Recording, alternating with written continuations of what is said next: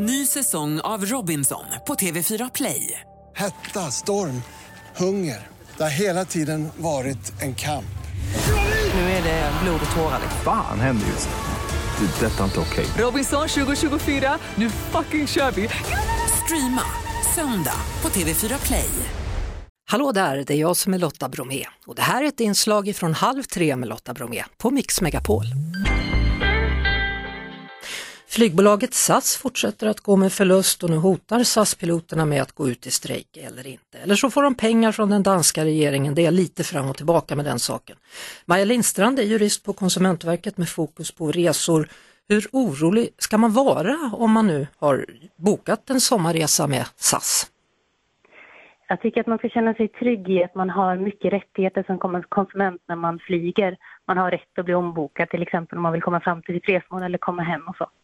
Så även om jag vet att det kanske blir en strejk bland, bland SAS-piloter och jag åker till Grekland i alla fall för jag har gett mig den på att där ska jag vara och så blir den där strejken som jag visste kanske skulle hända, får jag ändå hjälp då att ta mig tillbaka hem?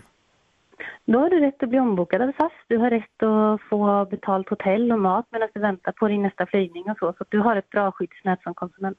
Så att om man vill resa snålt då kan man nästan hoppas på att det blir strejk då så får man allt betalt?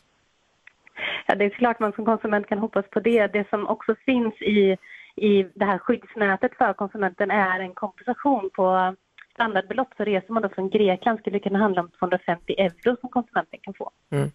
Du, kan man göra någonting redan nu om man vill säkra upp sin resa i sommar då och inte gå omkring och vara orolig som kanske en del lätt gör, oroar sig? Ja, alltså har man inte köpt sin flygbiljett än, då rekommenderar jag att när man väl köper den, att man betalar med sitt kreditkort om man har ett. För då har man ett skydd, så man kan alltid vända sig till banken och få tillbaka sina pengar om det skulle vara någonting.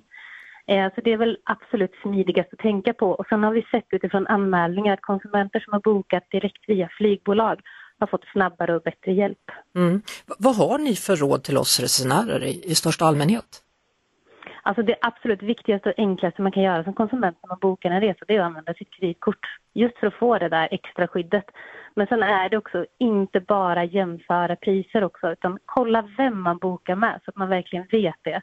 För vi ser att resebyråer på nätet just nu sticker ut i vår anmälningsstatistik. Så kolla upp det. Kolla på Konsumentverkets hemsida vilka är anmälda. Kolla recensioner på resebyråer. Ja, det dyker ju upp ibland lite olika resebyråer. Alltså hur, hur, hur rädd ska man vara om det är ett resebolag eller en byrå man aldrig hört talas om?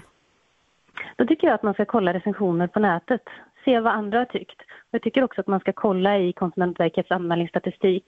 Sök på bolaget, se, är det många som har anmält dem? Varför är de anmälda? Det vi ser att vissa bolag är, det är svårt att komma i kontakt med dem när det väl har hänt någonting och det är något som konsumenter upplever som väldigt frustrerande. Mm.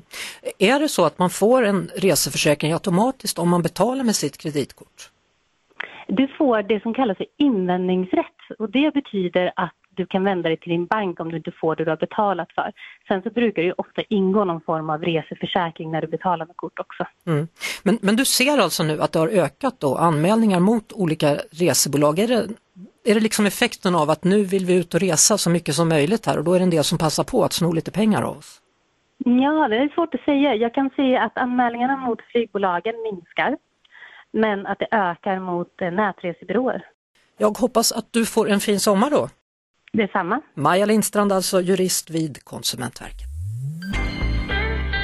Det var det. Vi hörs såklart igen på Mix Megapol varje eftermiddag vid halv tre. Ett poddtips från Podplay.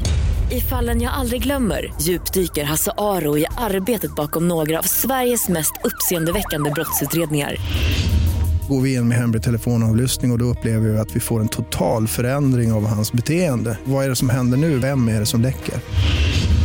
Och så säger han att jag är kriminell, jag har varit kriminell i hela mitt liv men att mörda ett barn, där går min gräns. Nya säsongen av Fallen jag aldrig glömmer på Podplay.